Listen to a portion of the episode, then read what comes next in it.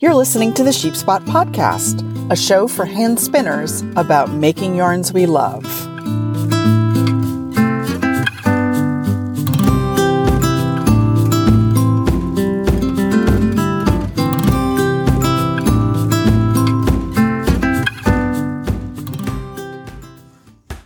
Hey there, sheep spotters.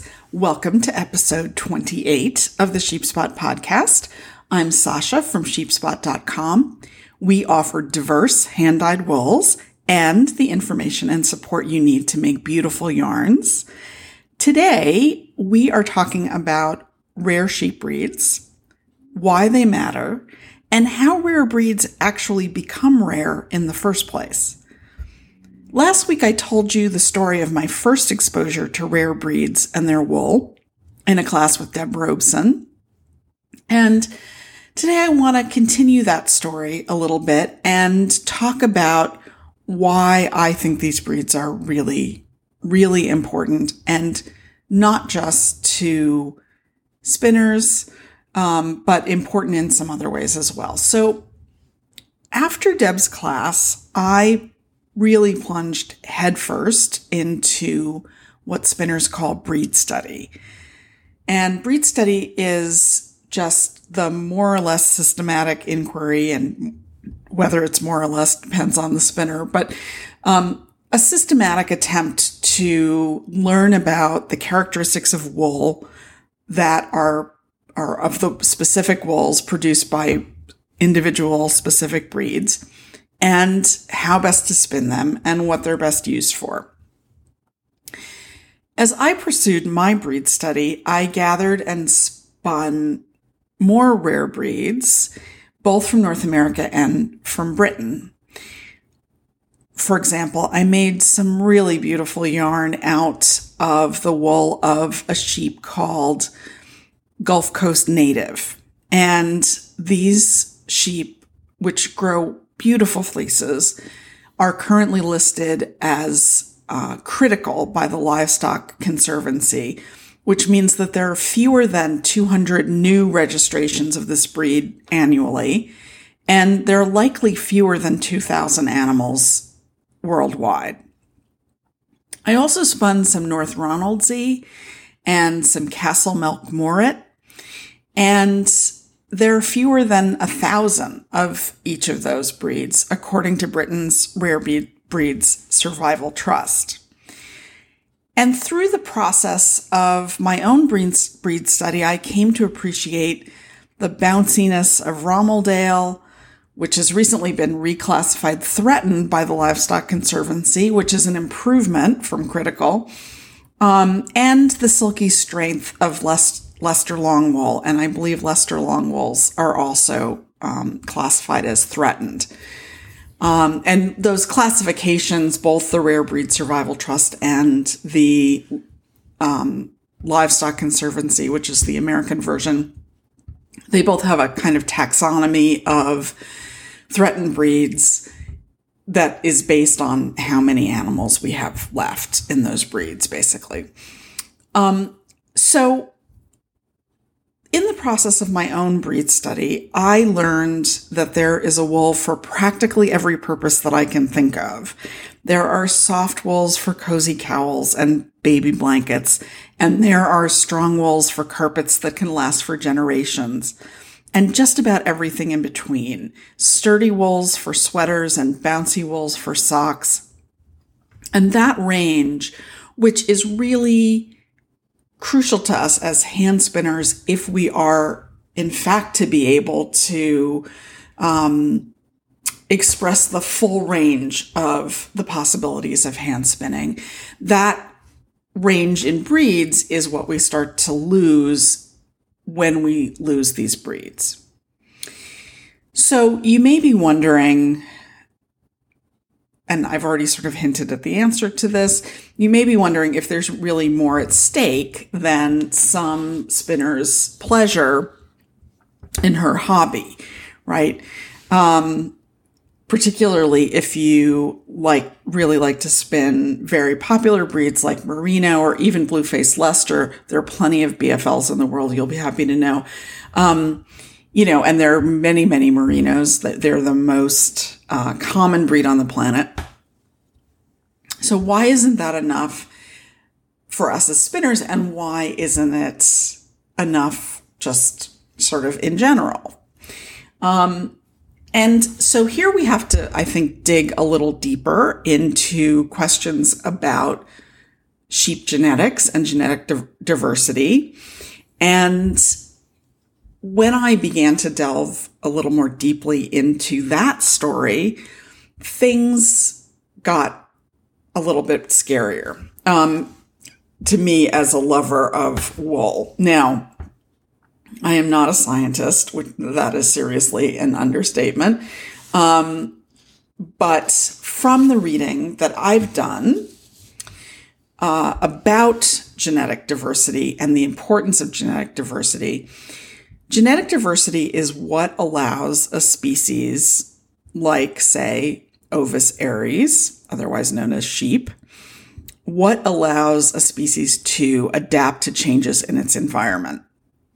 So when something happens in the world of a given species that threatens its survival, uh, its capacity to adapt to whatever the new condition is, whether that's um, climate change or whether that's new disease organisms, um, its capacity to adapt depends on the presence of variable traits in its in, in its population right? So traits that can help it live under new conditions. And of course, Zora knows that I'm podcasting, so she has to come and squeak at me. So, genetic diversity is the raw material that produces the variations that enable a species to survive. So, in other words, we need the genetic diversity provided by as many breeds of sheep as possible to ensure that sheep themselves as a species continue to thrive in the face of climate change, disease, and other threats. So at this point, you may be asking why genetic diversity is um, why we're losing these breeds and why genetic diversity is under threat. And there are several reasons for this. The first is that large scale industrial agriculture tends to favor what it considers the most, quote, productive breeds. So for shepherds, this means breeds with multiple births um, for the largest possible number of lambs every year, fast early growth for the largest possible um, so the largest number of lambs and also the largest lambs within that first year of growth so that they bring the largest price at market. And the wool industry is really only interested in big white fleeces that are easy for mills to process. So commercial commercial agriculture leaves behind many, many breeds, breeds that are smaller, breeds that are smaller, uh, slower to mature, um, that don't throw uh, twins and triplets when lambing, um, or that produce multi-coated or colored wool because the industry is just not interested in, in those things. So that's the first factor, just the tendency of industrial agriculture to kind of select down to the breeds that it considers most economically viable and um, most efficient to deal with. And here is here is Zora walking around on my desk, so you may hear the pitter patter of little cat feet. So the second reason that genetic diversity in all farm animals, this is we aren't just talking about sheep here, we're also talking about cattle, goats, even rabbits, poultry. So if you, unless you are um, a vegan and you don't consume animal products, um, so we're talking about the animals that we grow for food. Um, and the food market now, the agri- the agricultural market for food is now a global market, right? So industrial agriculture is now global.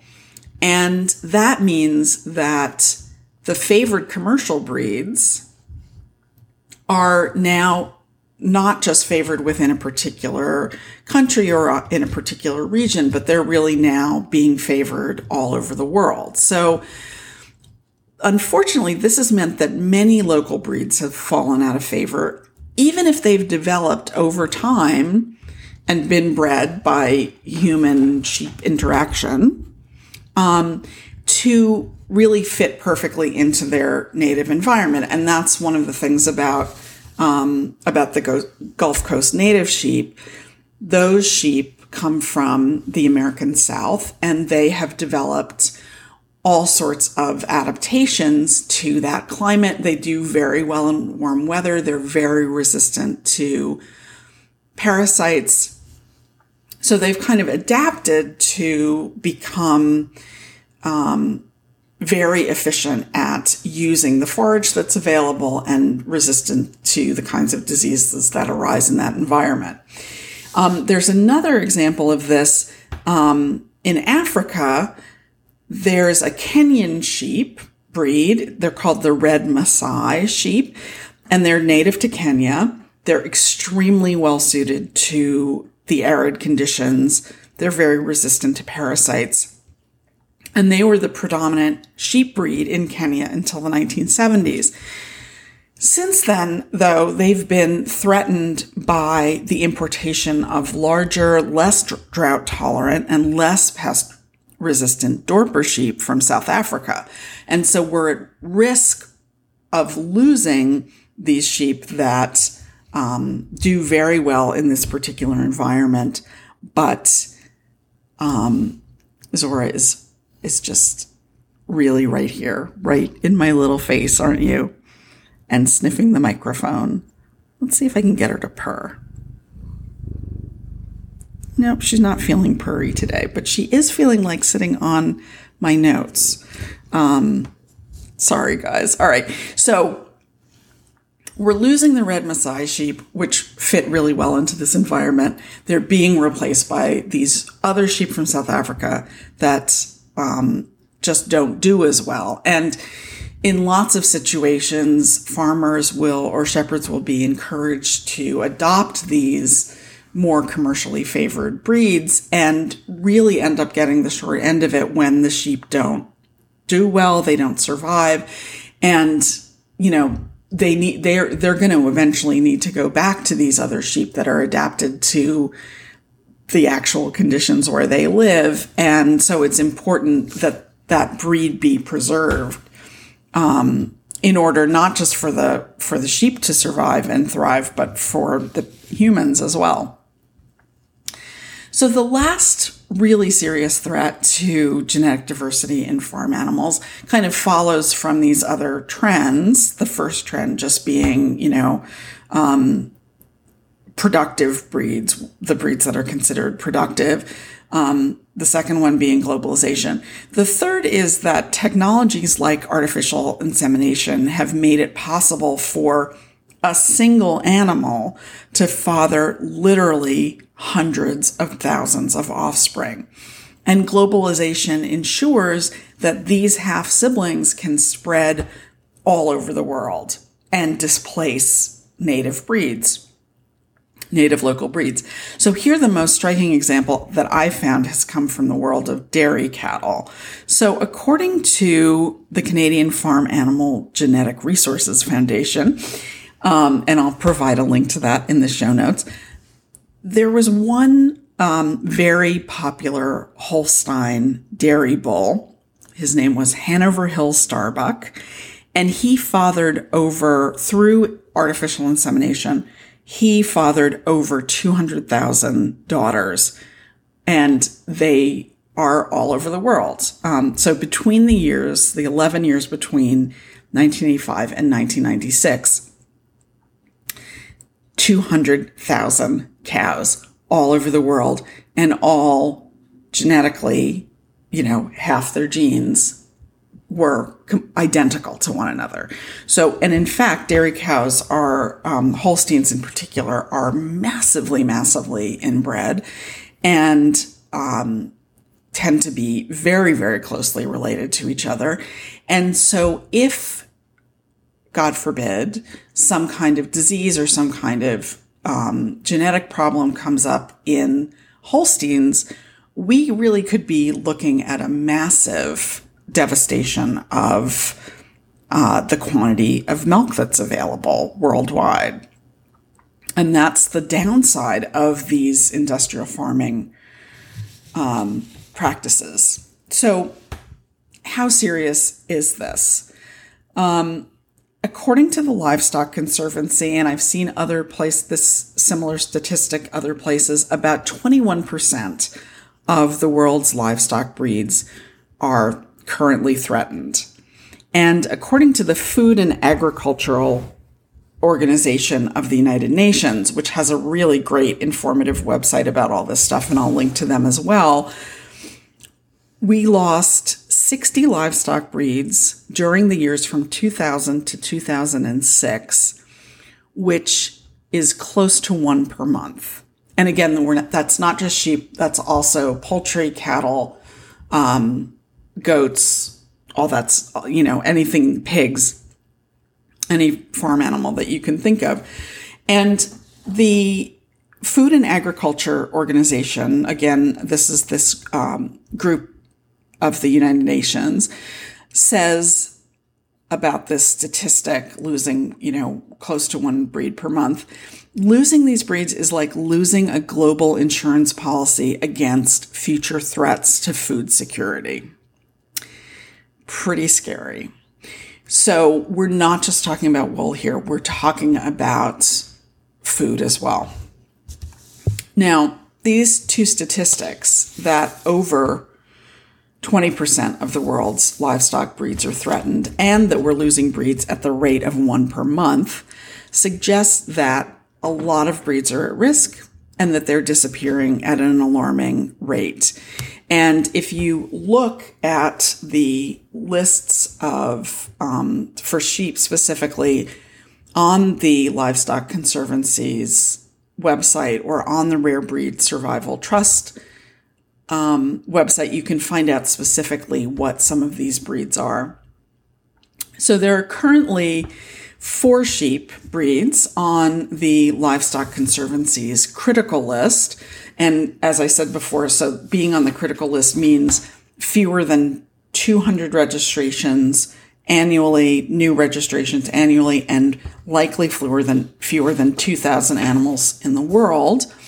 Um, so there are currently four sheep in that category, and one of them is the Gulf Coast native which displays what the Conservancy website calls an exquisite adaptation to its native environment.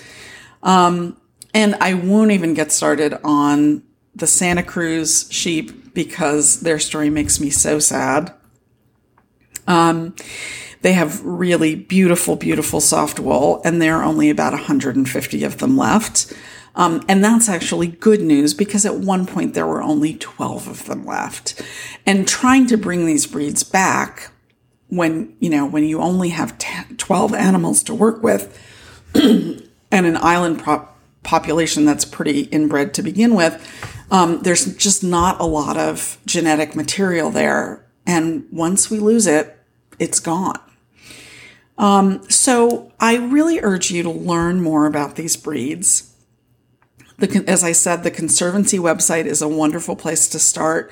And then if you want to go into more depth, look at Deb Robson and Carol Ekarius's The Fleece and Fiber Source Book, um, or Cl- Clara Parkes, The Knitter's Book of Wool. And please try to find these breeds, seek them out, spin them. They will delight your fingers and they will make you a better spinner. And when you're buying mill spun yarn, look for breed specific yarns that are made from these wools. So that's it for me this week. If all this breed talk is making you want to start your own breed study, Sheepspot's Fiber Club is the most convenient way to get new to you breeds delivered right to your door, along with detailed breed information. And I always try to include at least two, um, sometimes three rare breeds in the mix for the Fleece Club. You can customize your membership in the club in lots of ways. You can opt for dyed or undyed fiber. And if you choose dyed, you get to choose from among four different colorways for every shipment. Yes, you heard that right. Four different colorways. I hate the thought of club members getting colors they hate and don't spin and stuff just sitting in stash. So I give you lots of color choices. It's more work for me, but I think it greatly increases the value of the club. You can also join for just six months or for the full year. You can pay all at once or in installments. Um, and you can even choose to get 200 grams of fiber in every shipment instead of just 100 grams. Members also get access to sampling videos by yours truly, in which I sample each fiber a bunch of different ways. Um, we're also going to have a Slack community this year. We're moving away from the Facebook group due to the privacy issues with Facebook, but, and we're going to Slack instead. Much more secure, much better privacy policy. Um, and also I'll, I will be doing, continuing to do, as I have been doing for the past um, three years since the club started, live question and answer sessions about every breed. This year, also, there are going to be some additional bonuses that I have not even announced yet. So, memberships to the club go on sale only once a year. This year, they'll be available for a week starting on July 9th. If you'd like to get more information and a reminder when the club opens, please go to sheepspot.com slash fiber club, leave your email address, and you will get an email letting you know when the memberships are available for sale. If you're listening to this in the future and the club is already closed for 2018, you can still go to sheepspot.com slash fiber club and sign up and I will notify you when the club next goes on sale. Thank you so much for listening, my friends. If you have questions or comments about this episode, you can leave them in the comments section on the website. Uh, you can find the comment section for this website at sheepspot.com slash podcast slash episode 28. You'll also find links there to everything that I've talked about. And I will be back next week. And I cannot wait to talk to you then. So have a good week and go spend something. All right, I'll talk to you soon. Bye bye.